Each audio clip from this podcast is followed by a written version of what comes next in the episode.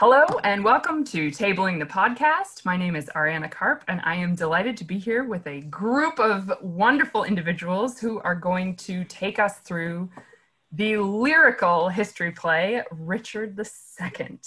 Um, so I'd like us to go around, please, and uh, tell us your name, uh, where you are, who you're playing, and also if you have a relationship with this with this play, um, what the nature of that relationship is etc., etc. Uh, so, Myri, why don't you start us off? Well, I'm muted. um, I'm Myri Chanel. Um, I'm going to be playing Aumerle, Green, Berkeley, Ross, Gardener, Exton, and Keeper, the Keeper. Um, I'm based out of Santa Fe, New Mexico, up in the mountains. Um, and I don't have much of a relationship to this play at all. I've read it like twice. I've never seen it performed. I've never performed in it. I'm very excited to dig into it. And that's it. Fantastic. Thank you. Uh, Mike.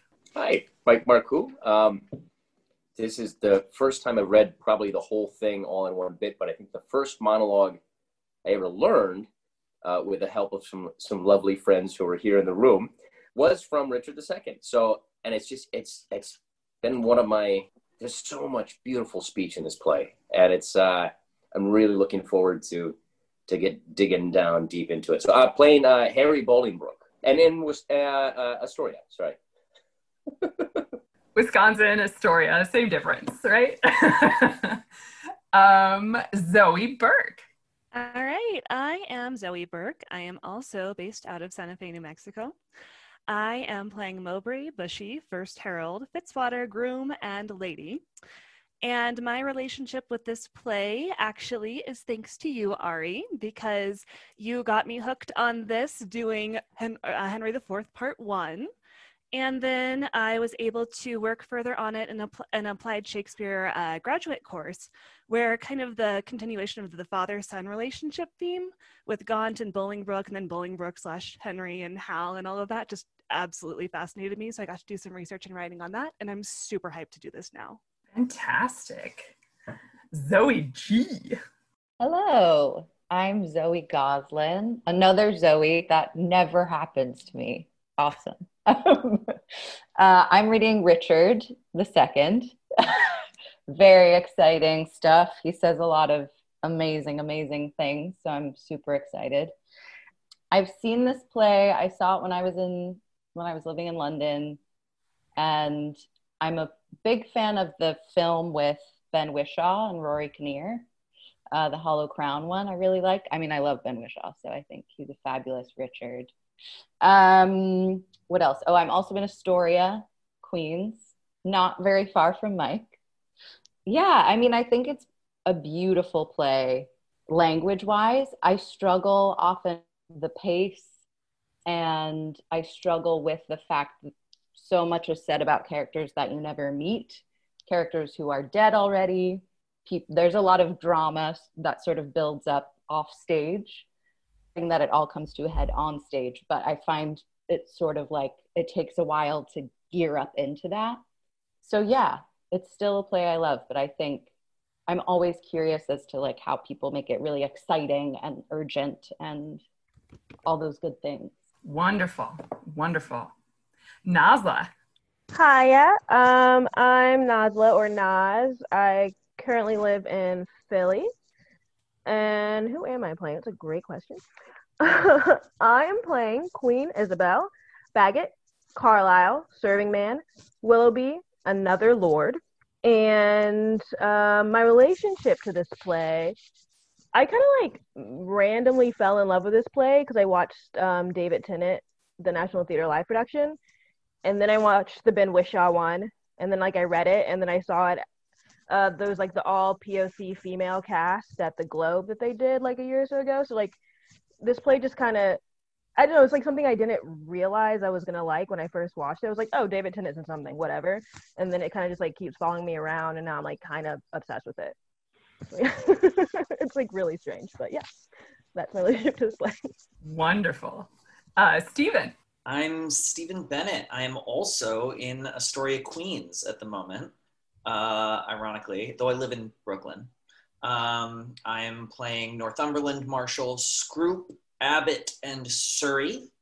Uh, and I have never seen or been in this play, but I read it in college and I am so excited about it. I love it and the sort of like cascade of plays that that that marches out of it. Um, so I'm really excited to like be a part of of a of a reading. Thank you, Stephen. Amy. Hi, I'm Amy Mylander. I'm in Santa Fe, New Mexico. Um, I've read this play um, informally at a readers uh, meeting, and um, I've seen the play a couple of times. Um, I'm not um, wed to it, but I like the iambic pentameter. Um, I'm hooked on the histories all the way through. So, thank you, Amy. Carol. I'm Carol Farkas. I'm also in Santa Fe. I'm playing York, which I'm very excited about. Um, I've been in this play. I've directed this play. Uh, it's it is lyrical. The language is just is just amazing. It never ceases to astound, and I think it's it's sort of a combination of um, an investigation of honor again and and just the most incredible dysfunctional family drama. Wonderful. Uh, bill. Uh, my name is bill potter. I'm based in santa fe though i did live in new york city for 20 years. Um, i am playing john of gaunt uh, salisbury and the second herald and my relationship to the play is i my undergraduate degree was in drama, and I moved to New York to be an actor, but I ended up getting a PhD in English from the CUNY Grad Center, and I've been a college English and literature teacher for 28 years. And I've taught a lot of Shakespeare, a lot of poetry, but I'm um, remarkably ignorant about the early history plays and am delighted to be a part of this project. As I said last week at the reading of um, of uh, King, um, who, which king was King King John. Uh, the other one. the other uh, King. King John. Yes, I'm sorry. um, which I wasn't in. I was just listening in on that uh, reading. But um, Shakespeare seems to have invented the miniseries, you know, with these linking plays and uh, characters that reappear and so on. And um, I'm particularly struck at the idea of secession, the way in which um, he handles in these plays this idea of who's going to take over the crown. And, and, you know, as we're seeing what's going on in our country now, this is extraordinarily timely. Um, and I'm just very excited to be working with such an extraordinary group of people, and I'm very nervous as well. That's wonderful. Nerves are the best because it means you care. That's my philosophy. Um, well. Lynn, will you uh, tell us about yourself? I'm in Santa Fe, and um, this is Lynn, and I'm um, I'm I'm listening tonight and really happy to be here with all of you. And my history, I have no real history with the play except that I listened to the um, public theater's radio production that they did, that they put on the radio during quarantine. And just how, as somebody said, how the characters are marching out of this play into other plays. I love that. you know, that's, uh, it's, it's, it's great. That's, and I'm really happy to be here. Thanks. Wonderful. Thank you. Um, I just wanted to say very quickly so I'm in Northern California. I'm Ariana. Um, I have been in this play twice. I played Richard II when I was 17 um, in a youth Shakespeare program in Madison. And it was a really, it was one, I played a lot of roles in this particular company over six years. And it was one that stuck with me for a very long time it was also a really cool experience because my younger sister, there were four casts of Richard II all rehearsing at the same time. And my sister Natasha was also playing Richard II in another cast. So it was wow. really cool. Like we learned our lines together, but we also had different interpretations of the character and getting to watch someone else going through the same process was a really amazing um, experience. Uh, and then when I was in drama school, it was uh, another play that we that we did for our history plays unit, and I was playing the Duke of York in that production and uh, the Duchess of Gloucester. So it, it was really fun to um, go through two incredibly different uh, experiences of being in the play, and um, at very different points in my life as well. Um, and I, I think I, I very much agree with with Harold Bloom, which is not something I find myself saying frequently. I frequently disagree with Harold Bloom on a lot of things, um, but he, I remember, I remember reading this back when I was 17 and I was doing my little character research. Like his chapter about Richard II in his book starts off with Richard II is the most lyrical of all the history plays. And I very much agree with that. I think there is something that's um, about Richard II that's almost like a proto Hamlet type, like just experimenting with soliloquies and, and monologues. And um, it's so cool that uh, that you mentioned the the public theater. I was just watching; they had a wonderful um, event last night that I listened to, which was about Hamlet and Black Lives. Um, and the resonance of their 2016 mobile unit production. So it's I'm I these these plays like Hamlet and Richard II to me are kind of fusing together in my mind in this really like strange way. But I'm so excited to go through this play with all of you.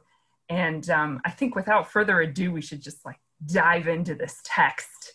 I did want to say a little tiny thing at the beginning, which is about the sort of what's just happened before the play started.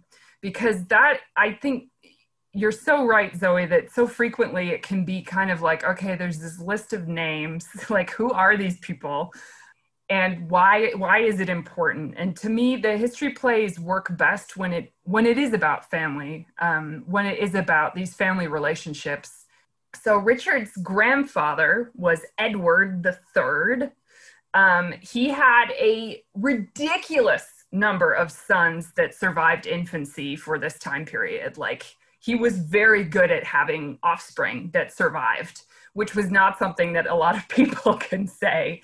Um, he had five sons, which of course means dynastic problems because they're all going to want to be king. Um, so his oldest son was Edward, who was nicknamed the Black Prince, who was an incredible warrior who basically kind of made a name for himself during the Hundred Years' War and killed a lot of the French. um, he was probably called the Black Prince because he had very unusual black armor. Um, and he was kind of, uh, he became a legend in, in later history plays. Uh, in, uh, I believe it's in Henry VI, part one, Joan of Arc talks about the Black Prince as being this sort of bane of uh, the French army. Um, but he died before his father, but his son, Richard II, was so was now next in line for the crown. So he was put on the throne, I think, when he was like nine months old. I mean, this is, he was very young. So obviously, a nine month old is not going to be in charge of like budgets and taxes. So there was a sort of protectorate of all these other four brothers, um, these uncles, very powerful uncles. Um, uh, two of whom we meet in this play. One is uh, John of Gaunt, who was the Duke of Lancaster, and one is um, Edmund of Langley, who was the first Duke of York. Um, uh, the other uncle that we hear about that's important to the beginning of the play, his name was Thomas Woodstock, and he was the first Duke of Gloucester. Um, he was killed right before the play started. So this is one of Richard's uncles who was killed. And still historically to this day, we're actually not sure how he was killed or why he was killed. Um, but it's pretty clear that Richard had something to do with it, and possibly this this fellow Mowbray as well. But even historians are still like trying to figure out like who killed the duke? He killed the duke you know? It's it's a very it's kind of a an ongoing question mark as a lot of ongoing question marks to do with this period of history. Um, in the the book that i mentioned last time shakespeare's english king there's a wonderful description in the introduction about the way historians kind of see this as sort of this this particular time period is kind of like the stepchild that's very neglected. Like there's just not, there has been really interesting scholarship that's been done, but there's so much more scholarship to do with like the Renaissance and also previous to the Hundred Years' War.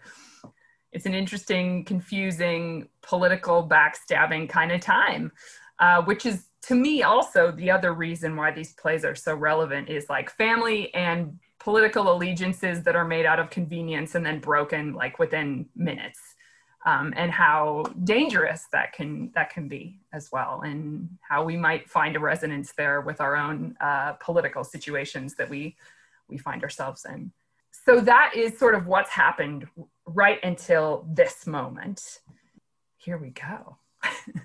Old John of Gaunt, time honored Lancaster. Hast thou, according to thy oath and bond, brought hither Henry Hereford, thy bold son, here to make good the boisterous late appeal, which then our leisure would not let us hear, against the Duke of Norfolk, Thomas Mowbray. I have my liege. Tell me, moreover, hast thou sounded him if he appeal the Duke malice, or worthily, as a good subject should, on some known ground of treachery in him? As near as I could sift him on that argument, on some apparent danger seen in him aimed at your highness, no inveterate malice. Then call them to our presence face to face, and frowning brow to brow, ourselves will hear the accuser and the accused freely speak. High stomached are they both, and full of ire, enraged, deaf as the sea, hasty as fire. Okay, I'm just gonna beep right there. Sorry, Mike. Um, I just Right. wanted to make sure are we all clear so far. There's some really interesting syntactical constructions about the way in which these characters are speaking right now. But um, you guys both read so beautifully. I really got a sense of of of, of what you were saying. Um, are are there any questions so far? Um, I've got, got a yeah, quick Amy. question.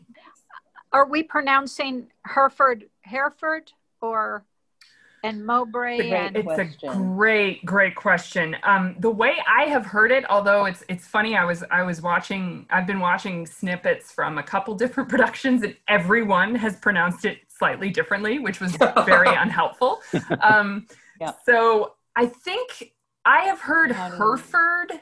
Hereford, okay. Hereford. I listened to the um the public one right before this, and they Uh-huh. changed it to Bolingbrook. So I was Oh. like, "How should I say this?" And they changed it to Bolingbrook. So I was like, "Not helpful." not helpful. too many titles. Too many titles. He's got Yeah. like and Balling Ballingbrook, or as actually my British director said, Ballingbrook.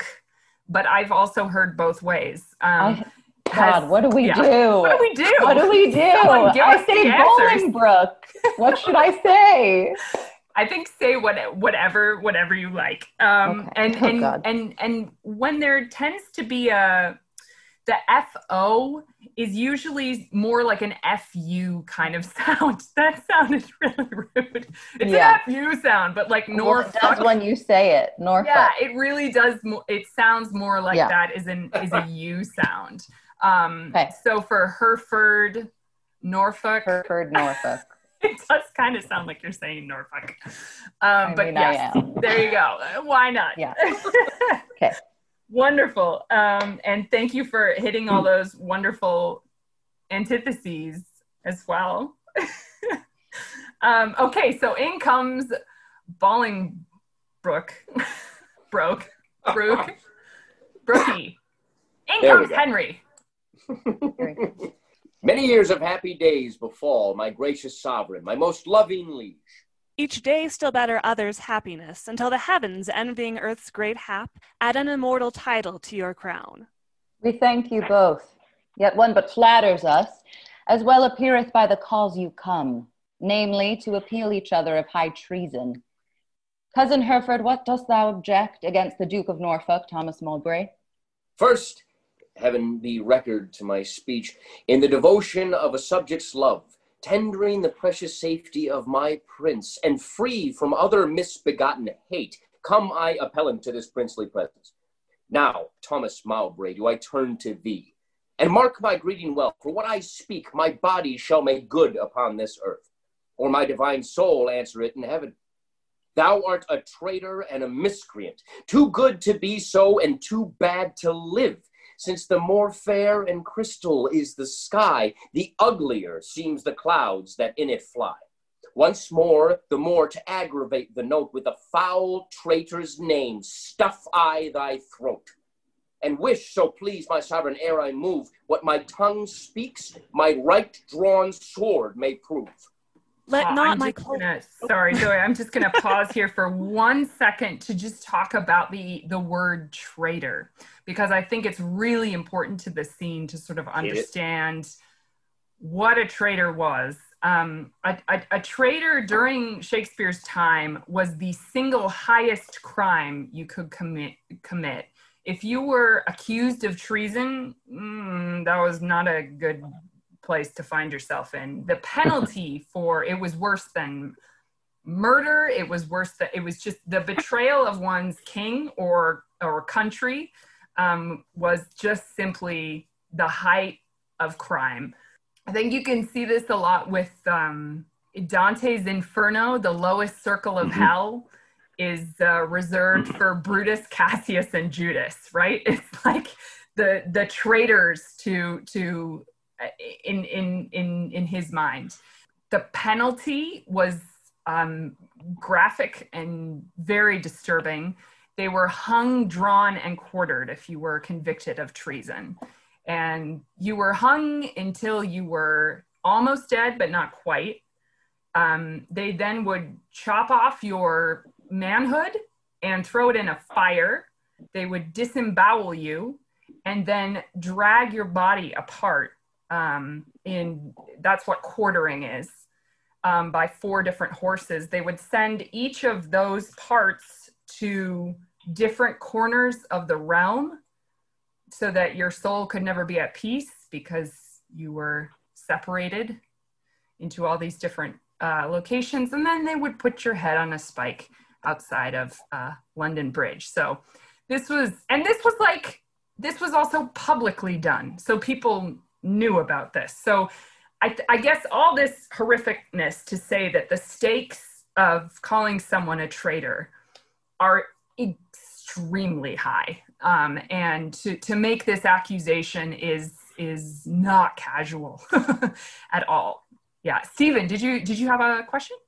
Yeah, but it's interesting to me. I mean, you know, that immediately the the first thing Richard says is like, "Is this going to be a petty thing?" Because like, if it's a petty thing, like I don't want to hear about it, right? Like, I've them do this some other time, Yeah, right? He's like worried about Bolingbroke wasting his, or you know, Henry Herford Yeah. wasting his time. And Herford comes in and is like, gives no evidence and is just like, he's a traitor. He's Yeah. a traitor. I'm mad at him. By the way, I love you, King, but he's a traitor and let me kill him. Not like, here's why. Fake Here's what he did. Just he's a traitor and that's it. Yeah, It's, it's a little bit of an odd argument. absolutely. I, I think there's a sense in which there is um, he's getting everyone's attention with this first speech of saying like I'm I'm not joking. Here I go. Um, because later in the scene we'll see he sort of enumerates his grievances uh, against Mowbray. But um, yeah, he's as we will see soon, he's going to accuse him of killing both of their uncle, uh, essentially. But I think that's a that's it's very well it's very well uh, noted that it is it, there's not a lot of evidence given. It's a lot of very lyrical language getting to accusing someone of um, of being a traitor. Wonderful. Let's let's uh, see what Mowbray's response is to this accusation. Let not my cold words here accuse my zeal. 'Tis not the trial of a woman's war, the bitter clamor of two eager tongues, can arbitrate this cause betwixt us twain. The blood is hot that must be cooled for this. Yet can I not of such tame patience boast as to be hushed and not at all to say. First, the fair reverence of your highness curbs me from giving reins and spurs to my free speech, which else would post until it had returned these terms of treason doubled down his throat. Setting aside his high blood's royalty, and let him be no kinsman to my liege. Uh, I do defy him, and I spit at him, call him a slanderous coward and a villain, which to maintain I would allow him odds and meet him where I tied to run afoot, even to the frozen ridges of the Alps or any other ground inhabitable, wherever Englishman durst set his foot. Meantime, let this defend my loyalty. By all my hopes, most falsely doth he lie. Hail, trembling coward! There I throw my gage, disclaiming here the kindred of my king, and lay aside my high blood's royalty, which fear, not reverence, makes thee to accept. If guilty dread hath left thee so much strength as to take up my honor's pawn, then stoop. By that and all the rights of knighthood else will I make good against thee, arm to arm, what I have spoke, or thou canst worse devise. I take it up. And by that sword I swear, which gently laid my knighthood on my shoulder, I'll answer thee in any fair degree, or chivalrous design of knightly trial. And when I mount, alive I may not light, if I be traitor or unjustly fight. What doth our cousin Lady Mowbray's charge? It must be great that can inherit us so much as of a thought of ill in him. Look what Wonderful. I s- I'm I'm just sorry. I'm just going to point out one thing, which is I think that moment of the when I I was kind of rereading this today in preparation, and I was realizing that's a huge moment when um, when Henry disclaims the kindred of the king. Disclaiming in this context means disowning or renouncing. So essentially, you're saying that you are giving up your place in the royal family in order to prove this, which is which is interesting because it also kind of foreshadows what you will be doing, which is disclaiming the kindred of the king and becoming the king yourself. Um, so there's there's a lot of I have a lot of moments that here in my script where I just wrote, "Ooh, Freddie foreshadow shows up yet again," because I just see there being like a lot of a lot of moments where there's these seemingly kind of insignificant lines that that have a lot of uh, a lot of weight for what happens later in the play. That was all. I just have a I have a word question. Yeah, Um, what is a gage? Ooh, great Glove, question. right? It is. It's a glove that, um, and we're gonna have a hilarious cool. scene yes. where, where everyone is throwing gloves at each other, and I think it's in Act Four. Yes. I think it's at me, actually. Yes, I think it is at you. I think it is. I think everyone throws gloves at Aumerle. So there you go. Perfect. was Good. like- then it's important for me to know. Challenge. I challenge I just you. love that. Yeah. It's such a it's such a great way. Though. It's like, here's my glove. Pick it up, bitch. Yeah. Like, I fucking love that. It's fantastic. Right. True. It's like I mean, I love that he says then stoop, like stoop down and Oh, pick it up. You know, it's just them's them's fighting words for Oh, sure. yeah. For sure. Wonderful. Um, so tell us what you gonna prove, Mr. Mike. Look what I speak. My life shall prove it true. That Mowbray hath received eight thousand nobles in name of lendings for your highness soldiers, the which he hath detained for lewd employments, like a false traitor and injurious villain. Besides, I say, and will prove in battle, in battle prove, or here or elsewhere to the furthest verge that ever was surveyed by English eye, that all the treasons for these 18 years, complotted and contrived in this land, fetch from false Mowbray their first head and spring. Further, I say, and further will maintain upon his bad life to make all this good, that he did plot the Duke of Gloucester's death, suggest his soon believing adversaries, and consequent- and consequently, like a traitor coward, sluiced out his innocent soul through streams of blood which blood, like sacrificing Abel's, cries, even from the tongueless caverns of the earth, to me for justice and rough chastisement. And by the glorious worth of my descent, this arm shall do it, or this life be spent. How high a pitch his resolution soars. Thomas of Norfolk, what sayest thou to this? Oh, let my sovereign turn away his face, and bid his ears a little while be deaf, till I have told the slander of his soul, how God and good men hate so foul a liar. Mowbray, impartial are our eyes and ears. Were he my brother, nay, my kin- kingdom's heir, As he is but my father's brother's son, now by my scepter's awe I make a vow. Such neighbor nearness to our sacred blood should nothing privilege him, nor partialize the unstooping firmness of my upright soul. He is our subject, Mowbray, so art thou. Free speech and fearless I to thee allow. Can I beep here for a second? Oh yeah, please, Carol. Yeah. Yeah, I think it's really interesting that after Bolingbroke, you know, disclaimed the kindred of the king, Richard comes back and and calls him cousin. Yeah. And and now he's saying, "Oh no, no, no. Not not kindred at all. I Yeah. I, I don't notice it at all. I just called him cousin, but don't you notice that cuz I don't notice." that."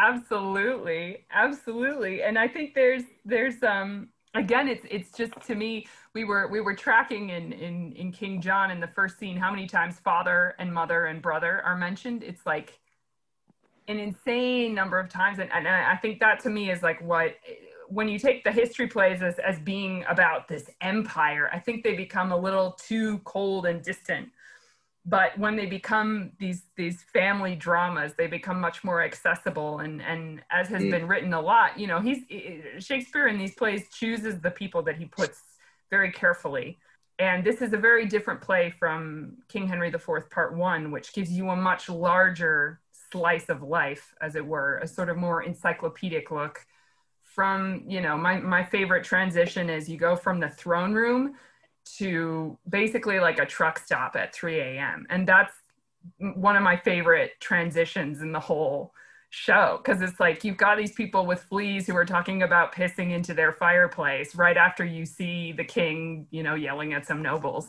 But this is one of the few plays where every single line is in verse. Even the gardener, as we'll meet, like everyone speaks in verse. It's like this and King John, I think, are the the only there might be one other one. But there's very few plays that are entirely in verse. Uh, most are a, a mixture of verse and prose. So to me it's like it's very telling that this play is very much about the upper upper upper echelons of the court and everyone speaks in verse for the entire play including the gardeners and their servants wonderful i also just wanted as a little fun language thing for us to track some of the words in this play that to me really resonate are things like unstooping, right? Unstooping, unjustly. We're going to get the amazing verb later, unkinged. Um, Shakespeare like creates these words by just putting an un in front of them, and I think it's it's really the sense of who is included and who is excluded is a really big theme in this play, and um, it's something that I just want to track as we as we go forward.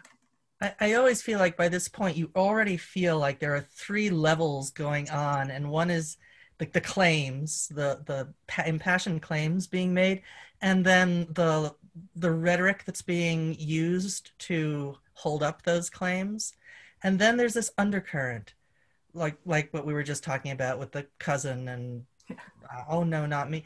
That that you feel like you're be you're instantly embroiled in this very confusing world where you, you can't figure out yet.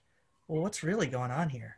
Absolutely, absolutely, and I, I it's actually why I find uh, the first two acts of this play very challenging, particularly Act One. But just as a as a starting point for a play, it's like, oh God, where, who are we? Where are we? Let's just get to the part where he loses the kingdom, because that's where all the really memorable language shows up. You know. I think I. Oh, sorry. Was Bill saying something? No, no, that's what I, Oh, okay. I moved and that came. I also think it's kind of because I I totally agree. Mm-hmm. I find the first two scenes like you know it's chaos when you're just jumping in, but brilliant because you know the more you go through the play, it, it is just like everything is sort of at Richard's whim. I'm realizing, and even in this first scene, he's sort of egging them on for his entertainment. Is how I'm reading it anyway. Mm, I mhm. or I don't know, you know, that's my interpretation, just looking at it right now. And it's funny because he's going to make the call no matter what, really. Um, and he does. But he, it, like, even just commenting, you know, how high a pitch his resolution soared. Like, Yeah, oh, yeah. this so exciting. Um, and then he's like, what do you say to that? Uh, yes, like, he's sort of- absolutely. having fun with it until he like gets tired of it. And then he, I mean, we haven't gotten there yet, but until Yeah. he's like, all right, we're done here. Yeah. Uh, Yeah. Let's Well- forget this. And even the the pitch line, how high a pitch, I I sort of thought that was like how high his language is, but it turns out it's it's a it's a falconry term about when a when a bird of play uh, of play. Yes. A bird of prey. Um i love it when freudian slips are somehow like more geeky than they are you know. Anyway um a bird of prey goes up and swoops up right before it goes down for the kill. So Oh, there's wow. there there is this and that was a, a, a form of entertainment and a huge part of the sort of high social life so it's interest it's really fascinating i think it's totally backed up what you're saying zoe by the by the text of this sort of this is a spectacle that we're watching Yeah. um And what Carol was saying about, you know, you're my cousin, and then like, oh, he's nothing to me. What are you talking Yeah. about? Just like pitting them against each other. Yeah. Yeah. he's not my cousin he's my father's brother's son Yeah, like he's enough. it's so fun hmm Ah, wonderful. Um, so let's see what uh what Mowbray says to to that, to all that. Then Bolingbroke, as low as to thy heart, through the false passage of thy throat thou liest. Three parts of that receipt I had for it's Calais, right? Calais? Calais. Calais. Cool, thank you. Uh, dispersed I duly to his highness soldiers. The other part reserved I by consent, for that my sovereign liege was in my debt upon remainder of a dear account, since last I went to France to fetch his queen. Now swallow down that lie. For Gloucester's death I slew him not, but to my own disgrace neglected my sworn duty in that case. For you, my noble lord of Lancaster, the honorable father to my foe, once did I lay in ambush for your life, a trespass that doth vex my grieved soul. But ere I last received the sacrament, I did confess it, and exactly begged your grace's pardon, and I hope I had it. This is my fault. As for the rest appealed, it issues from the rancor of a villain, a recreant and most degenerate traitor, which in myself I boldly will defend, and interchangeably hurl down my gage upon this overweening traitor's foot to prove myself a loyal gentleman, even in the best blood chambered in his even in the best blood chambered in his bosom, and haste whereof most heartily I pray your highness to assign our trial day. Wrath kindled gentlemen, be ruled by me. Let's purge this choler without letting blood. This we ascribe, though no physician. Deep malice makes too deep incision. Forget, forgive, conclude and be agreed. Our doctors say this is no month to bleed. Good uncle, let this end where it begun. We'll calm the Duke of Norfolk, you your son. To me, it make peace shall become my age. Throw down, my son, the Duke of Norfolk's gage. And Norfolk, throw down his. When, Harry, when? Obedience bid, I should not bid again. Norfolk, throw down, we bid. There is no boot. Myself I throw, dread sovereign, at thy foot. My life thou shalt command, but not my shame. The one my duty owes, but my fair name, despite of death that lives upon my grave, to dark dishonor's use thou shalt not have. I am disgraced, impeached, and baffled here, pierced to the soul with slander's venom spear, the which no balm can cure, but his heart blood which breathed this poison. Rage must be withstood. Give me his gage. Lions make leopards tame. Yea, but not change his spots. Take but my ah. shame, and I resign my gage. I'm just Oh, gonna go for it. pause right there for one second. I, I think it's just important to note that boot here doesn't mean like a shoe. Um, boot here means like there's no alternative or no choice. Um, there's a really fun pun uh, that Myri and Zoe worked on in uh, Henry IV Part One about boots, the two different meanings of boots. and then the other thing was this word impeached. It's one of these uh, what what Robin of the ISC will call these words that we think we know, but actually had a slightly different meaning at the time when they were written. And impeached has it has a similar connotation. Um, but in this case, it was specifically to do with a knight being publicly disgraced. It was like something to do with chivalry and knighthood, um, which I think is just important to note that that both of these guys are are, are knights. They they're fighters. They're professional fighters, and um, that uh, to be disgraced and to be publicly disgraced, as is happening here, was seen as a, a, a very big blight on their their honor. And I love the lions and leopards. That's such a fun little little exchange. Um, I, I Um, thought it was um, interesting that Mowbray talks about for Gloucester's death, I slew him not, but to my own disgrace neglected my sworn duty in that case. Wasn't Absolutely. supposed to be guarding Gloucester. um, yes, yes. and and so people you know there's kind of a mystery did he cl- you know kill him did he make it possible for others to kill him or did he just fall asleep at the wheel exactly. Thank you so much for bringing that up, Amy. I, I completely forgot about that. And I actually wrote something in there like, neglected your sworn duty. I think there's a kind of an ambiguity. Like, did you neglect the guard duty or did you neglect to kill him because Richard wanted you to? There's like a wonderful kind of different people can read different things into that implication for sure. Yeah. Choices. um, I also just want to point out I love it. Like I love it when Gaunt is like, okay, I'm gonna end this. I'm gonna do like a little rhyming couplet, and then it just doesn't happen. Even though like Shakespeare always does, it always makes me like really giddy they're just acting like children at this point. It's like, and I think in one of the things you sent us in Shakespeare's English Kings, they talk about how like Gaunt and them are like personified as kind of like like the calmer, more mature, like uncle father figures, and it like just really shows in like the few lines he's already had. Okay, hi cat. Um, oh my god, now he wants to be on the computer as I'm talking. um, but yeah, so it just like really showed just like how he's like trying to like stop it, and like Richard, the person actually in power, is kind of like inflaming it, like Zoe was saying. So that was really cool. Absolutely. Wonderful observation. Yeah. You always love I, I love it when there there's the the rhyming couplets go back and forth, back and forth, back and forth, and then all of a sudden they stop and you're like, ooh, what changed? Did we run out of rhymes? Like what's going on? Um, let's do that wonderful uh, lions make leopards tame again, because that's just such a fun little bit. Rage must be withstood. Give me his gage. Lions make leopards tame. Yea, but not change his spots. Take but my shame, and I resign my gage.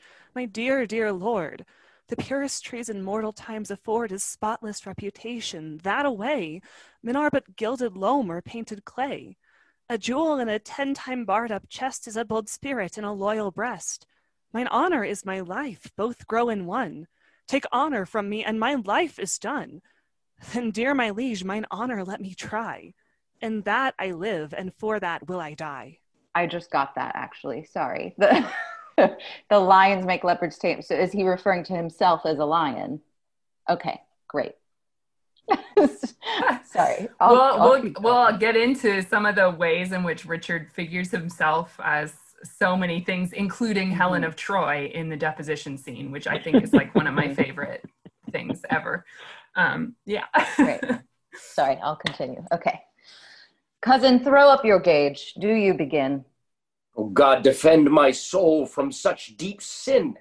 Shall I seem crestfallen in my father's sight, or with pale beggar fear impeach my height before this outdared dastard?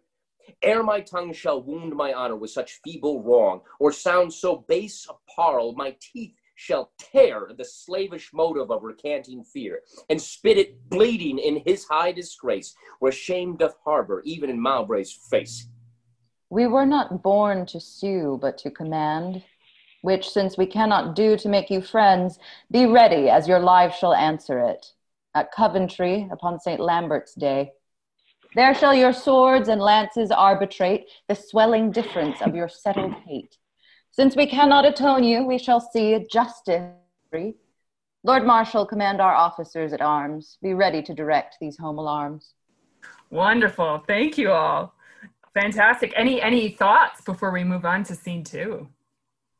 I love that ending Yeah. because I feel like it's like building and building and building. And then at the end, Richard's just like, oh, the toxic masculinity is so boring. I'm so bored now. Like, we get it. We're both manly men. So I That's love that he's wonderful. like, whatever, we're going to deal. This is my decision. if you guys want to fight, I, I actually, hi Liam, welcome. Hi, Um, sorry. sure, I wasn't expecting. No, Yeah. no worries. Welcome, welcome. Um, I, I was actually just watched Act One of. Uh, it's up this week. If, if if anyone wants to watch it on on YouTube, of Fiona Shaw playing Richard II from the um, the production of her from the early '90s, um, and she's a she's such a interesting sort of take. Like she clearly just has an abhorrence to to bloodshed in the in the scene coming up and it's like everyone's like yeah yeah kill him kill him kill him and then she's like no i can't watch this i don't want to watch this you know so i think there's there's a really interesting um there's something very elevated about about richard i don't i don't think richard's a knight um in the same in the same kind of way I Um, love that because I love that it's up to interpretation, but it's clear that there's a shift. It's clear Yeah. that there's like something that makes him switch. absolutely Yeah. I feel like it's interesting to me that so much of, of this is like the limits of Richard's power, and this scene is all about the men making clear that their own dignity, honor, self definition is more important to them than their loyalty to the king. Right? The king orders them to like put it like, guys, chill out, we'll figure it out. Like, put it aside. And they're like, absolutely not. not define what I am. I'm gonna fight this dude.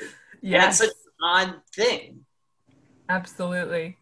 I think, and that it, it goes to say that um, though Richard will constantly linguistically figure um, himself as being this kind of, you know, he has descended, God has descended him onto the royal throne. Um, it's so clear from this and all the history plays that you couldn't really be a successful king unless you have the nobility backing your claim to the throne. As soon as you lose their support, you lose your kingdom. It's like it's much more kind of about secular power than it is about ecclesiastical support, um, for sure. Uh, I also wanted to say in the in the David Tennant uh, uh, version, they started with the scene that we're about to. Um, they they they flipped the the order so that the scene that we're about to go into with uh, the Duchess of Gloucester and Gaunt was the first scene of the play and that there was the duchess of gloucester was mourning over the the coffin of her husband as the audience came in she was just there and then she looked up and they started the scene and it was jane lapotaire which is like amazing for anyone who's seen playing shakespeare yeah anyway let's let's get into it totally new scene private scene very different from the scene that we just saw and some amazing uh, linguistic fireworks about to uh, be lit here. Alas, the part I had in Woodstock's blood doth more solicit me than your exclaims to stir against the butchers of his life. But since correction lieth in those hands which made the fault that we cannot correct, put we our quarrel to the will of heaven, who, when they see the hours ripe on earth, will rain hot vengeance on offenders' heads. Finds brotherhood in thee no sharper spur? Hath love in thy old blood no living fire? Edward's seven sons, whereof thyself art one, were as seven vials of his sacred blood, or seven fair branches springing from one root. Some of those seven are dried by nature's course, some of those branches by the destiny's cut. But Thomas, my dear Lord, my life, my Gloucester, one vial full of Edward's sacred blood, one flourishing branch of his most royal root is cracked, and all the precious liquor spilt is hacked down, and his summer leaves all faded by envy's hand and murder's bloody axe. Ah, Gaunt, his blood was thine that bed, that womb, that metal, that self mold that fashioned thee made him a man. And though thou livest and breathest, yet art thou slain in him. Thou dost consent in some large measure to thy father's death, in that thou seest thy wretched brother die, who was the model of thy father's life. Call it not patience gaunt, it is despair. In suffering thus thy brother to be slaughtered, thou showest the naked pathway to thy life, teaching stern murder how to butcher thee. That which in mean men we entitle patience is pale, cold cowardice in noble breasts. What shall I say? To safeguard thine own life, the best way is to venge my Gloucester's death.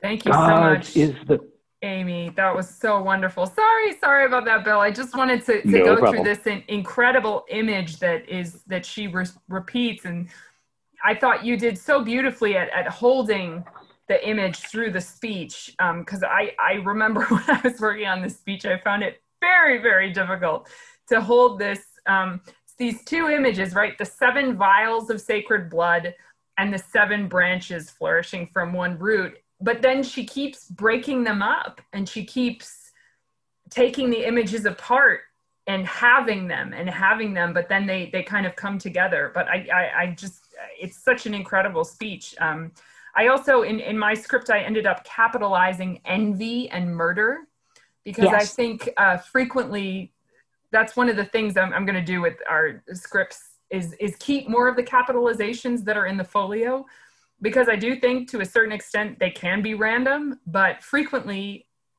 they tell you who and what the character is talking about in a way that um, that gives you subjects that might be an image but but that that make it very clear the what of what the characters is uh, talking about. Uh, did, did you have any thoughts going going through that speech, uh, just about the speech in general? um, her three big blocks, I kind of sectioned them off that in this first, she's they've been talking about this before. I, I, I get this feeling that off stage they started this conversation. Um, and she's trying to reason with him. Hey, that's your brother, you know, part of you, part of your father. Um, trying to reason, um, getting maybe angrier by his his posture at the time and then this second part she's like okay if you're not going to do it then i'm going to say you know bolingbroke go get him. Hereford you know gut this guy. Um, and then and then at the end it's almost like she becomes uh, like desolate is one of her last words. It's like she's Hmm. desolate. It's it's i can't reason with my brother-in-law. I can't he's not going to do anything. Family is not first with him it's Mm. oh golly it's richard and i can't say anything and so i'm not going to say anything so this this scene is kind of is different forms like you know the seven stages of death almost Yeah. um, you know you oh, I get love that. um, And, and yet But- another case of a woman knowing what needs to be done and the man just not having the guts to do. Something we will see well, he does explain in the next piece. yeah and- why. He, I'm the the next speech, it does. Sorry, go on, Amy.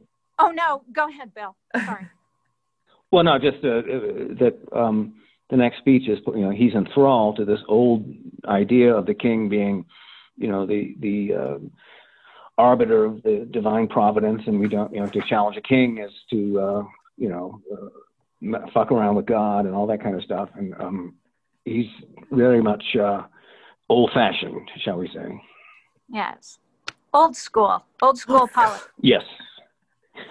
but again I, I love that you brought up the appeal is to family and how and how strong those those ties should be ought to be which is something the women in history plays are constantly talking about um, it's like come on like this is family we're talking about um, Right. and it's there's usually a much more sort of divine right of kings or dynastic or empire driven argument from the from the male side. So it's an it- it's definitely an interesting thing to track. There are very few women in this play.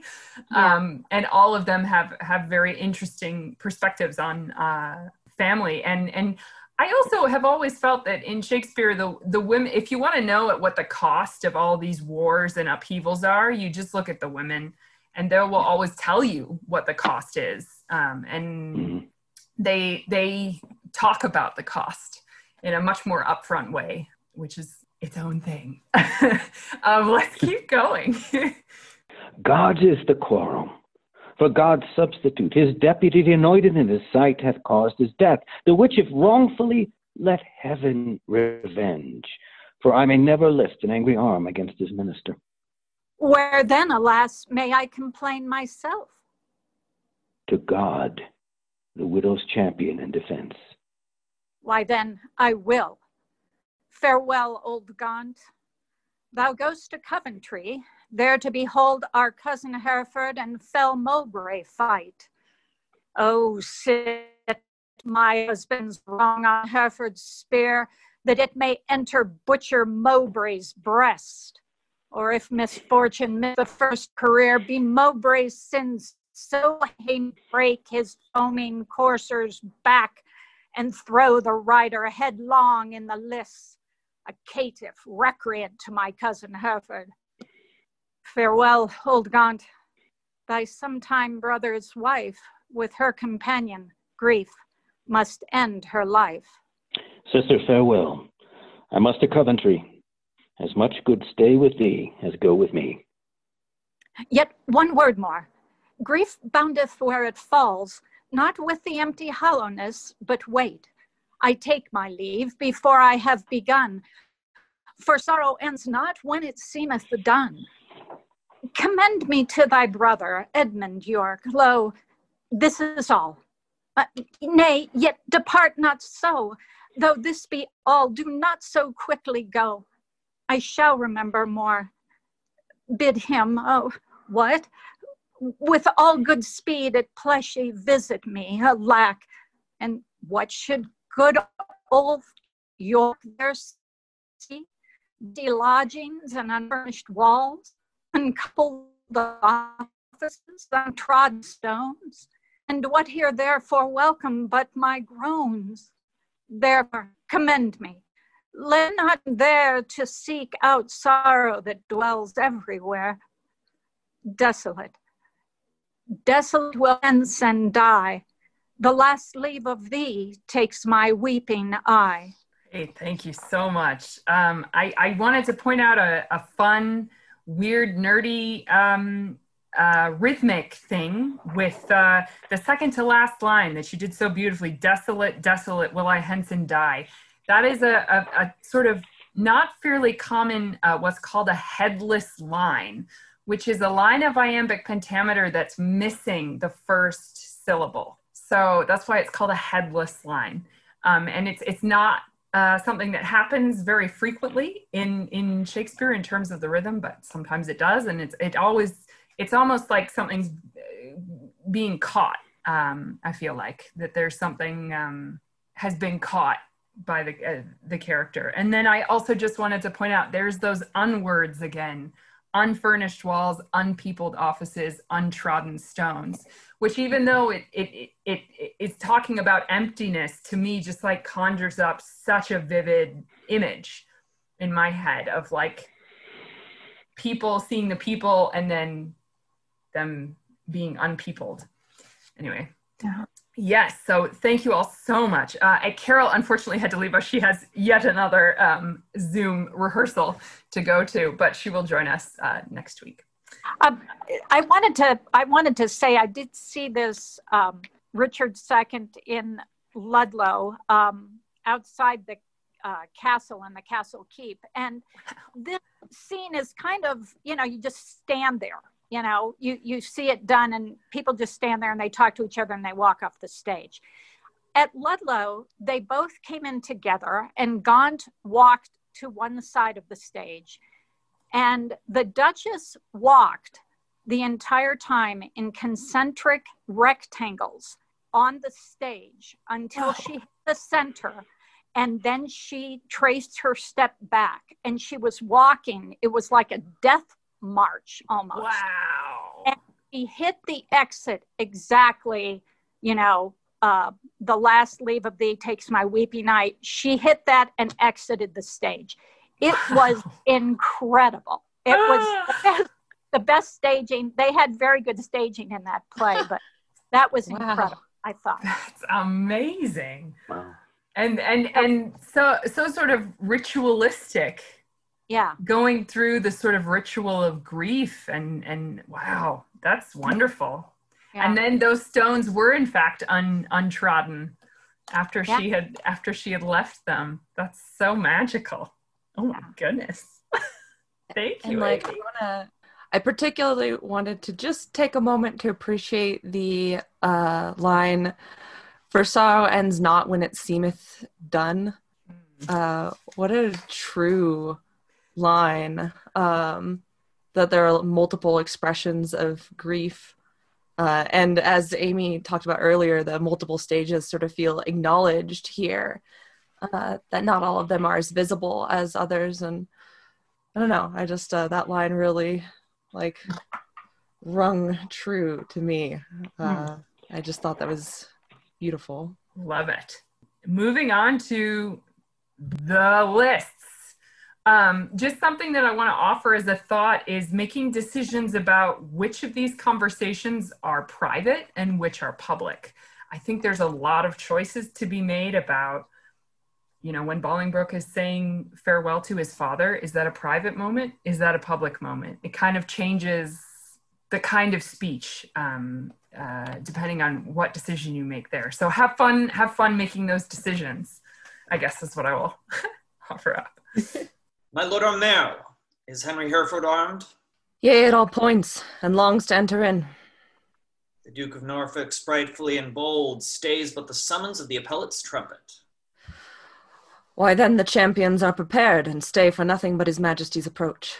Marshal, demand of yonder champion the cause of his arrival here in arms. Ask him his name and orderly proceed to swear him in the justice of his cause. In God's name and the king's, say who thou art, and why thou comest thus knightly clad in arms, against what man thou comest, and what thou quarrel. Speak truly on thy knighthood and thy oath, and so defend thee heaven and thy valor. My name is Thomas Mowbray, Duke of Norfolk, who hither come engaged by my oath, which God defend a knight should violate, both to defend my loyalty and truth to God, my king, and my succeeding issue, against the Duke of Hereford that appeals me, and by the grace of God in this mine arm to prove him in defending of myself, a traitor to my king, my God, and me, and as I truly fight, defend me heaven. Marshal, ask yonder knight in arms both who he is and why he cometh hither, thus plated in habiliments of war, and formally, formally, according to our law, depose him in the justice of his cause. What is thy name, and wherefore comest thou hither? Before King Richard in his royal lists. Against whom comest thou, and what is thy quarrel? Speak like a true knight, so heaven defend thee. Harry of Hereford, Lancaster and Derby am I, who ready here do stand in arms, to prove by God's grace and my body's valor, in lists on Thomas Mowbray, Duke of Norfolk, that he's a traitor foul and dangerous, to God of heaven, King Richard, and to me. And as I truly fight, defend me heaven. On pain of death, no person be so bold or daring hardy as to touch the lists, except the marshal and such officers appointed to direct these fair designs. Lord Marshal, let me kiss my sovereign's hand and bow my knee before his majesty. For Mowbray and myself are like two men that vow a long and weary pilgrimage. Then let us take a ceremonious leave and loving farewell of our several friends. So I just wanted to to pause there and just say that there's such a ritual feeling to this. Like there's such a formality at the beginning here, and just a fun uh, the just a fun little language thing that when uh, Mowbray says that appeals me, appeals me here means accuses me. Um, it's just a, a very antiquated form of of the word. And I also just wanted to to point out in a couple lines we're going to get this wonderful line that I I had this I was like, oh my God, I didn't even realize this is another foreshadow. Um, when King Richard says, we will descend and fold him in our arms, it's such a foreshadow of in Act Three, he's going to have this whole thing about coming down and he's coming down to Bolingbroke. So I thought that was just a really another fun moment of foreshadow that happens in the in the text. All right, It's nerd moment. Also, because it is so formal, like everybody knows what's about to happen. So it's funny that it's funny that Richard is like, ask who this guy is, what he's Yeah, yeah. here, what like the formalities of it are kind of, I don't know. I can't tell what. I don't know. I'm curious as to like why, I, like why he even has to say anything, unless it's just he wants to hear them like appeal to him. You know what I mean? Ooh. like well what do you have to say to me about why you're here and you know like w- why why are we here today it's like a parent scolding a like and why are we here today like how did we get and why here? are we in timeout? Yeah. Yeah, exactly. yeah yeah yeah And it sort of sounds like that entertainment thing you were talking about earlier too, Zoe. Of like, Yeah. um, like, yeah, i just have these people talk for me a little more. Mhm, mhm. yeah It's funny. It almost reminds me of the uh, the the first scene with Bottom and Peter Quince in Midsummer, where it's like, "Now read the names of the players," like blah blah blah. Now proceed. it's just like, oh, okay, no, no, I'll do this now. Except gotta- nobles take themselves entirely too seriously, right? You know, Oh yeah, for them it's real. yeah. I think Although I there's guess for Peter Quince, he's rather real too. For Absolutely. There's definitely a way in which I think this could be really comical. Like I think Oh, you yeah. could stage this in such a way that like like I, I remember that I love that Ben Whishaw like brought his pet monkey with him to this. Mm. Like he was like feeding the monkey while they were like saying about I'm here to fight and he was just like "Hmm, we're monkey food, you know, like it, it's just there's something so like it doesn't cost him anything, you know, in a in a strange way. It's costing these men like their lives and their honor and their name.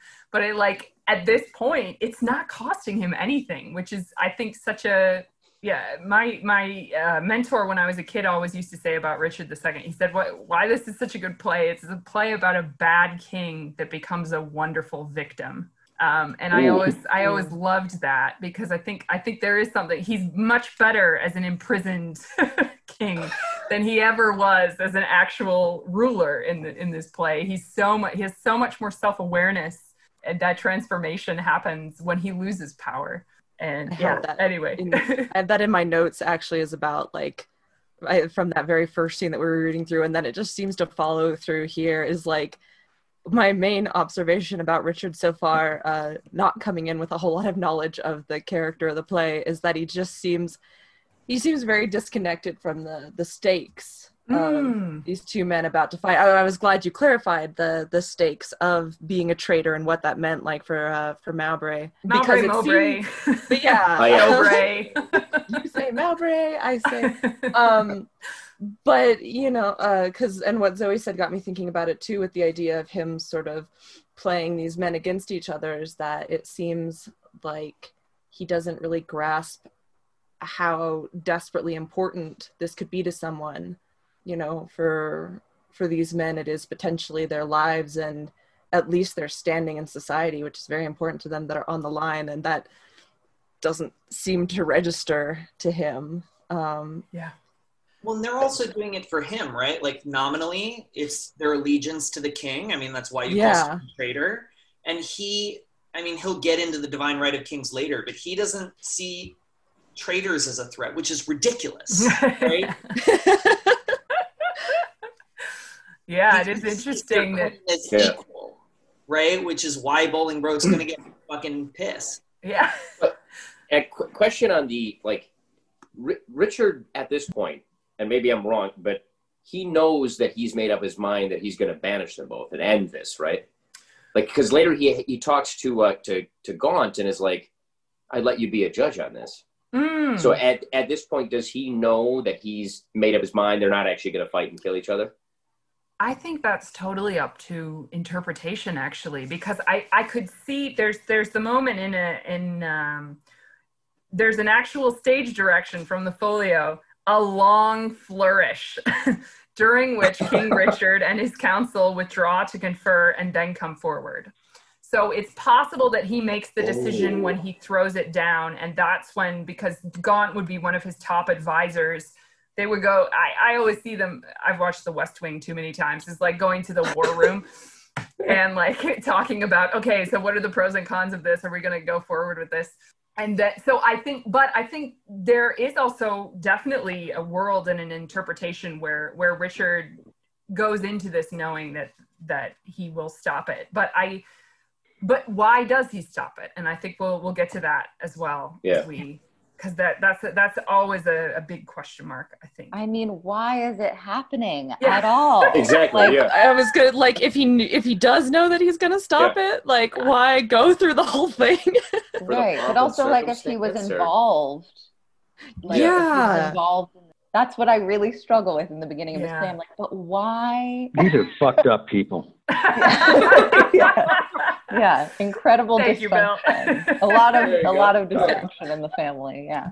absolutely Like but i think i think one way of us of us looking at it is what does richard lose if bolingbroke loses and what does he lose if mowbray loses because i think to me that is that kind of is this is the solution is that in no way does this end well for him politically if his cousin loses that might be a good thing but i think he kind of likes his i don't know maybe he likes his cousin i don't know. But if mowbray loses then it also gives bolingbroke power that he doesn't want bolingbroke to have. Um, so that i think there's it's kind of like either i lose or you win kind of a and maybe that's something that he's that he's kind of figuring out during this or it's something that uh, he's been thinking about I, I think there's so many different interpretations into into that The appellant, in all duty, greets your highness and craves to kiss your hand and take his leave. We will descend and fold him in our arms. Cousin of Hereford, as thy cause is right, so be thy fortune in this royal fight. Farewell, my blood, which if today thou shed, lament we may, but not revenge thee dead. Oh, let no noble eye profane a tear for me if I be gored with Mowbray's spear. As confident as is the falcon's flight against a bird, do I with Mowbray fright. My loving lord, I take my leave of you. Of you, my noble cousin, Lord Aumerle, not sick though I have to do with death, but lusty, young, and cheerly drawing breath. Lo, as at English feasts, so I regret the daintiest last to make the end most sweet. O thou, the earthly author of my blood, whose youthful spirit in me regenerate, doth with a twofold vigor lift me up to reach at victory above my head. Add proof unto mine armor with thy prayers, and with thy blessing steel my lance's point, that it may enter Mowbray's waxen coat and furbish new the name of John a Gaunt, even in the lusty havior of his son. God, in thy good cause, make thee prosperous. Be swift like lightning in the execution, and let thy blows, doubly redoubled, fall like amazing thunder on the casque of thy adverse pernicious enemy. Rouse up thy youthful blood, be valiant, and live. Mine innocence and St. George to thrive. However God or fortune cast my lot, there lives or dies, true to King Richard's throne, a loyal, just, and upright gentleman. Never did captive with a freer heart cast off his chains of bondage and embrace his golden, uncontrolled enfranchisement. More than my dancing soul doth celebrate the feast of battle with mine adversary. Most mighty liege and my companion peers, take from my mouth the wish of happy years. As gentle and as jocund as suggest, go I to fight. Truth hath a quiet breast. Farewell, my lord. Securely I espy virtue with valor couched in thy eye. Order the trial, marshal, and begin. Harry of Hereford, Lancaster, and Derby, receive thy lance, and God defend the right. Strong as a tower in hope, I cry amen. Go bear this lance to Thomas, Duke of Norfolk. Harry of Hereford, Lancaster, and Derby stands here for God, his sovereign, and himself, on pain to be found false and recreant, to prove the Duke of Norfolk, Thomas Mowbray, a traitor to his king, his God, and him, and dares him to set forward to the fight. Here standeth Thomas Mowbray, Duke of Norfolk, on pain to be found false and recreant, both to defend himself and to approve Henry of Hereford, Lancaster, and Derby to God, his sovereign, and to him disloyal, courageously, and with a free desire, attending but the signal to begin. sound the trumpets and set forth combatants. Stay! The king hath thrown his warder down. Let them lay by their helmets and their spears, and both return back to their chairs again. Withdraw with us, and let the trumpets sound while we return these dukes what we decree. So do do do do do. Lot of uh, big old trumpet Flourish, flourish. Puppet action going on. Um, do we have any any any thoughts about the what we just said? It's such a different them saying goodbye to the people that they love has such a different tone to me than the than the beginning of the scene. Um, It's Yeah, the that- only human moment in the scene. I mean, and that's nice. right. Like that's what we're tracking is is human connection and family, Mm-hmm. And that is the only moment that is of real human genuineness in this whole like I come and uh, challenge you. I think you're a horrible person. I love my king. Can I kiss my king? Marshall goes permission to kiss the king, and the king goes permission. Great, like it's bullshit. It's all pageantry until the connection moments. yeah. Mhm. I think it's also really interesting that that uh, Bolingbroke has that that long speech. It's all rhyming couplets, and then he gets to the part that's to his father, and it stops being in rhyming couplets. Like there's something much uh, that's not sing-songy anymore. It's it's it's really it's again as you were saying Zoe earlier about the the father son connections in these plays. Um, and as we're discovering in King John, the mother-son connections are sort of the most prominent ones in that in that play. There are three moms in that play, which is awesome. Always love it when there's three moms. Um, it doesn't happen very often um, in a Shakespeare play where you have three maternal figures.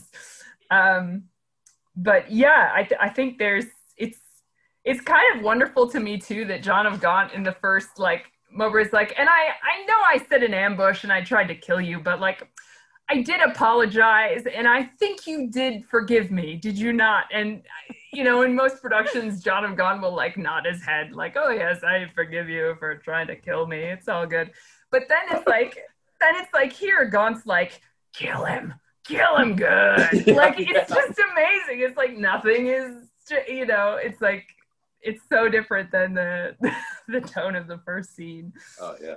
Um Gonna go back to the emotionality of these goodbye speeches, though. It's really interesting, and it just kind of really juxtaposes, you know, this earnestness that we see here. This might be the last thing these men say, as far as they know, and it just makes Richard such a bitch for making this his entertainment. You know, like really, dude. And especially for John of Gaunt, who, you know, could potentially be about to watch his son die in front of Right. him. Oh no. Sorry, we, we lost you for a second there. Me? yes. Oh, okay. Okay. Am I back? Yes, you're back. She's Okay. back. We've got we've got her. um, I was just saying, like losing his son and like his lineage, because the play is so much about you know lineage and who's next and all of that, and yeah, like the weight of that, and what you were saying, Ari, about um, the opportunity for what's public and what's private. I think especially Bolingbroke has a really great opportunity, like to decide what's to Richard and what's to his father, and you know what's to the room at large, and and what you were saying about you know the rhyming suddenly turning off. I think all of Absolutely. those textual clues are just so awesome in this. in this scene. Oh, yeah. clues. I, I found I found the line. The um, remember I was saying like the uh, do they know about the the banishment before they make them fight? So where where was the stage direction that you were talking about? just now, just where we stopped.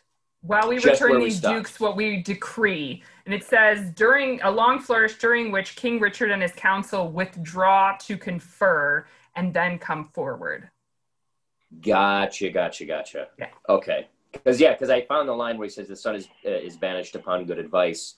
Yeah. Like you you told me to banish him. Like why Yeah. are you so sad? Like so I was wondering like okay that's where it comes in. So it's prior to that he's like okay Ready to go. yeah yeah Yeah, absolutely. Um, yeah, let's get to this this wonderful. We're gonna get some incredible. There's so much about peace versus war and in these plays, and particularly uh, peace versus civil war, which is mainly what we're looking at for the first couple plays. Um, and I, I, I just love the the images are so strong in this next speech that we're going to get about war frightening peace and peace having wanting to go and hide, which I, I love is such a beautiful image. Long flourish. Draw near and list what with our counsel we have done. For that our kingdom's earth should not be soiled with that dear blood which it hath fostered, and for our eyes do hate the dire aspect of civil wounds ploughed up with neighbor's sword, and for we think the eagle winged pride of sky aspiring and ambitious thoughts with rival hating envy set on you to wake our peace, which in our country's cradle draws the sweet infant breath of gentle sleep, which so roused up with boisterous, untuned drums with harsh resounding trumpets, dreadful bray, and grating shock of wrathful iron arms, might from our quiet confines fright fair peace, and make us wade even in our kindred's blood. Therefore, we banish you to our territories. You, cousin Hereford, upon pain of life, till twice five summers have enriched our fields, shall not regret our fair dominions but tread the stranger paths of banishment. You will be done. This my comfort be that sun that warms you here shall shine on me, and those his golden beams to you here lent shall point on me and gild my banishment. Norfolk, for thee remains a heavier doom, which I with some unwillingness pronounce. Minute, the dateless limit of thy dear exile the hopeless word of never to return breathe I against thee upon pain of life. A heavy sentence, my most sovereign liege, and all unlooked for from your highness' mouth. A dearer merit, not so deep a maim, as to be cast forth in the common air, have I deserved at your highness' hands. The language I have learned these forty years, my native English, now I must forego. And now my tongue's use is to me no more than an unstringed viol or a harp, or like a cunning instrument cased up, or being open, put into his hands that knows no touch to tune the harmony. Within my mouth you have enjailed my tongue, doubly portcullised with my teeth and lips, and dull, unfeeling, barren ignorance is made my jailer to attend on me. I am too old to fawn upon a nurse, too far in years to be a pupil now.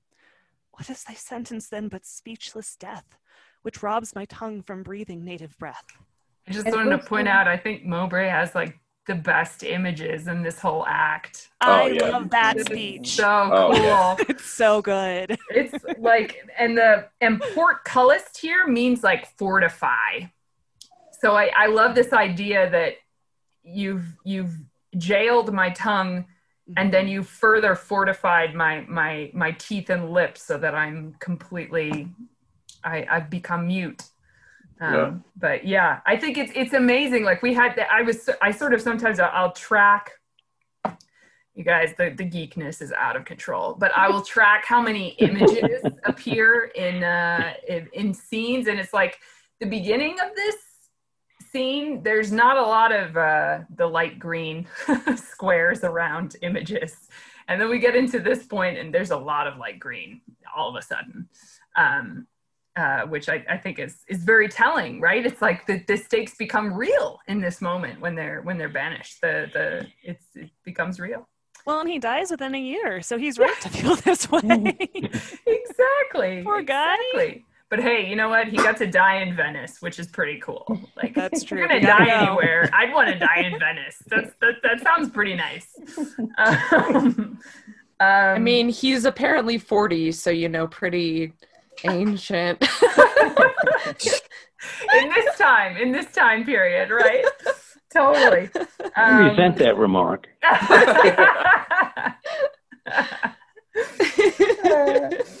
um, and again, here we're going to get another, yet another uh, form of the word boot, uh, which here means uh, serves essentially and I wish we got another the the sort of third and fourth meeting, third meaning booty as in like treasure, and then fourth just being actual boots. Um, it would just be really cool if we got, but we will get boots at the end of the play. There's a whole thing where the Duke of York is like, "Give me my boots," which is a really fun moment. So we'll, we we're gonna work through all the meanings. all right, let's let's keep going. It boots thee not to be compassionate. After our sentence, plaining comes too late. And thus I turn me from my country's light to dwell in solemn shades of endless night. Return again and take an oath with thee. Lay on our royal sword your banished hands. Swear by the duty that you owe to God that we administer. You never shall, so help you truth and God, embrace each other's embrace each other's love in banishment, nor never look upon each other's face, nor never write, regret, nor reconcile, meet to plot, contrive, or complot any ill against us, our state, our subjects, or our land. I swear. And I to keep all this. Norfolk, so far as to mine enemy. By this time, had the king permitted us, one of our souls had wandered in the air, banished this frail sepulchre of our flesh, and as now our flesh is banished from this land, confess thy treasons ere thou fly the realm. Since thou hast far to go, bear not along the clogging burden of a guilty soul. No, Bolingbroke, if ever I were traitor, my name be blotted from the book of life, and I from heaven banished as from hence. What thou art, God, thou and I do know. And all too soon I fear the king shall rue. Farewell, my liege. Now no way can I stray, save back to England, all the world's my way. Uncle, even in the glasses of thine eyes I see thy grieved heart. Thy sad aspect hath from the number of his banished years plucked four away. Six spent, return with welcome home from banishment. A long a time lies in one little word. Four lagging winters and four wanton springs end in a word. Such is the breath of kings. I just want to I point thank my out. liege. I'm so sorry, Bill. I just want to point No out problem. to me how that is like a foreshadow for me. It's almost like Oh, yeah. Bolingbroke is like, oh, to have that power. You Oh, know, there, yeah. there's something very like whether it's subconscious or not. There's something like, wow, you can just Yeah. you can just speak time, and it makes it, you know, make Yeah. it so. Like it, Oh, yeah. it's a bit it's like very like I don't know. There's something there's something incredible about Richard's control of time. Yeah. I'm sorry. Go ahead. Sorry to bring Star Trek in Oh, there. no, that's okay. I thank my liege that in regard of me he shortens four years of my son's exile. But little vantage shall I reap thereby. For ere the six years that he hath to spend can change their moons and bring their times about, my oil dried lamp and time bewasted light shall be extinct with age and endless night. My inch of taper will be burned and done, and blindfold death not let me see my son. Why, uncle, thou hast many years to live. but not a minute, king, that thou canst give. Shorten my days thou canst with sullen sorrow, and pluck nights from me, but not lend a morrow. Thou canst help time to furrow me with age, to, but stop to wrinkle in his pilgrimage. The word is current with him for my death, but dead, thy kingdom cannot buy my breath. Is banished upon good advice, whereto thy tongue a party verdict gave. Why at our justice seems thou then to lour? Things sweet to taste prove indigestion sour. You urged me as a judge, but I had rather you had bid me argue like a father. Oh, had it been a stranger, not my child, to soothe his fault I should have been more mild. A partial slander sought I to avoid, and in the sentence my own life destroyed. Alas, I looked when some of you should say I was too strict to make mine own away. But you, but you gave leave to me, to my unwilling tongue, against my will, to do myself this wrong. Cousin, farewell, and uncle bid him so. Six years we banish him, and he shall go. Wonderful. Cousin? I, I, I just wanted to point out that this is going to be a, a, a recurring language play that Richard and Gaunt are going to have in Act Two. There's a lot of back and forth and taking on each other's uh, rhymes and completing each other's rhymes. Um, that's going to keep happening in, in Act Two. Oh, and and oh, Merle is just so just so we all are on the same page page because it's a very difficult uh, A U M E R L E. Uh, Oh, Merle. Oh, that Merle. Oh, that Merle. Oh, Merle. Oh, Well, now in my head, I'm just Merle. Merle. I love it. Let's let's just make it Merle. Why not? oh, man. Ooh, all right. Cousin, farewell. What presents must not know, from where you do remain, let paper show. My lord, no leave take I, for I will ride as far as land will let me by your side. Oh, to what purpose dost thou hoard thy words? That thou returnst no greeting to thy friends? I have too few to take my leave of you, when the tongue's office should be prodigal to breathe the abundant dolor of the heart. But thy grief is thy absence for a time. Joy absent, grief is present for that time. What is six winters? They are quickly gone. And enjoy, but grief makes one hour ten. Call it a travel that thou takest for pleasure. My heart will sigh when I miscall it so, which finds it in enforced pilgrimage. The sullen passage of thy weary steps esteem as foil wherein thou art to set the precious jewel of thy home return. Nay, rather every tedious stride I make will but remember me what a deal of world I wander from the jewels that I love. Must I not serve a long apprenticeship to foreign passengers, and in the end, having my freedom, boast of nothing else but that I was a journeyman to grief? All places that the eye of heaven visits are to a wise man's ports and happy havens. Teach thy necessity to reason thus. There is no virtue like necessity. Think not the king did banish thee, but thou the king. Woe doth the heavier sit where sees it is but faintly born. Go, say I sent thee forth to purchase honor, and not the king exiled thee. Or suppose devouring pestilence hangs in our clime, and thou art flying to a fresher clime. Look what the whole soul holds dear, imagine it, to lie that way thou goest, not whence thou comest. Suppose the singing birds musicians, the grass wherein thou tripp'st the present stewed, the flowers fair ladies, thy steps no more than a delightful measure or a dance. For gnarling sorrow hath less power to bite the man that mocks it at it and set it light. Who can hold a fire in his hand by thinking on the frosty Caucasus? Or cloy the hungry edge of appetite by bare imagination of a feast? Or follow naked in December's snow by thinking on fantastic summer's heat? Oh no, the apprehension of the good gives the but the greater feeling to the worse. Fell sorrow's tooth doth never rankle more than when he bites, but lanceth not the sword. Come, come, my son. I'll bring thee on thy way. I, thy youth and cause, I would not stay. Then England's ground farewell. Sweet soil, adieu. My mother and my nurse that bears me yet. Where I wander, boast of this I can, though banished, yet a true born Englishman. I just think that the the Englishman being the most important thing for Bolingbroke is kind of funny. That is the best thing one could be. Just a little little nationalism thrown in there at the end. Okay. Oh, definitely. Shall we move on? Oh, also, I just wanted to say that Gaunt speech is so Oh my god. beautiful. Yeah. I think I that might be one of my more favorite ones. he is just fire, isn't he? Oh yeah. Suppose Yeah. singing Funny. birds musicians. Ugh. Oh, oh. he, he just got line. through berating the king, saying that six years I'm going to be dead by then, and then he turns around and tells Boland, "Ah, six is nothing. Yeah, don't worry about it. Yeah. You'll be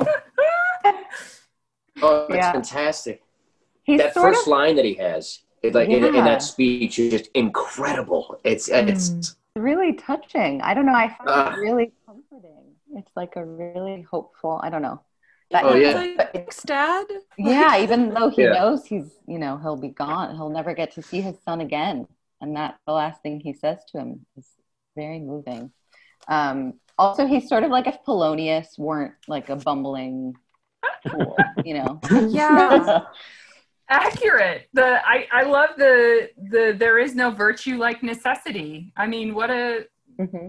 it's it's a wonderful it's it's kind of a funny line too. There's something deeply ironic about it. But I also like Bolingbroke's reaction to it, which is very pragmatic and down to earth, and like, you know, what are you talking about? This thing, hmm Yeah. Is like, shut up, Dad. This is gonna suck.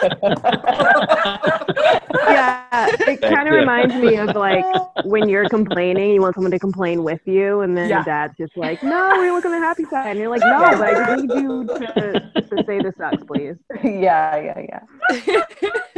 Accurate. Oh my What a- god. Classic father son relationship, though. Just like, hey, Oh, look yeah. on the bright side, son. And the son's like, no.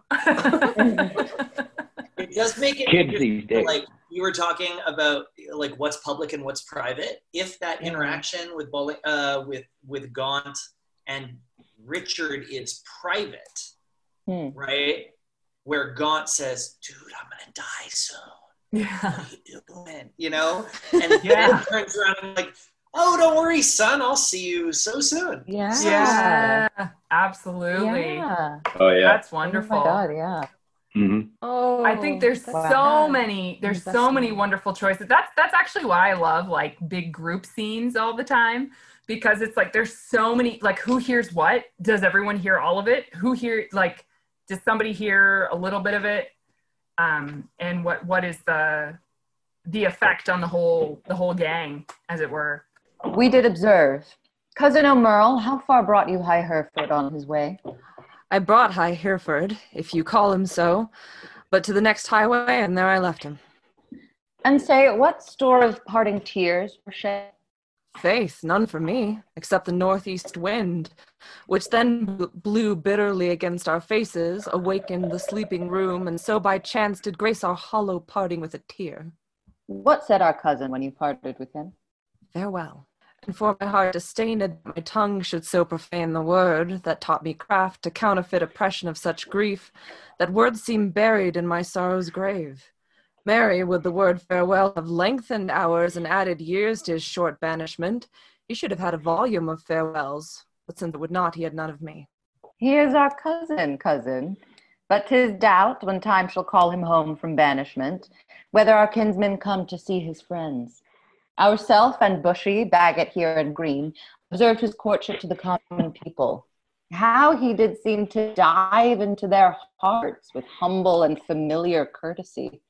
But reverence he did throw away on knaves, wooing poor craftsmen with the craft of smiles, and patient underbearing of his fortune, as twere to banish their affects with him. Off goes his bonnet to an oyster wench. A brace of draymen bid God speed him well, and had the tribute of his supple knee with thanks, my countrymen, my loving friends, as were our England reversion his, and he our subjects' next degree in hope. Well, he is gone, and with him go these thoughts. Now, for the rebels which stand out in Ireland, expedient manage must be made, my liege. Ere further leisure yield them further means for their advantage and your highness loss. I just want to point out how funny it is, how different Richard is with his good friends here, Yeah. as opposed to Yeah.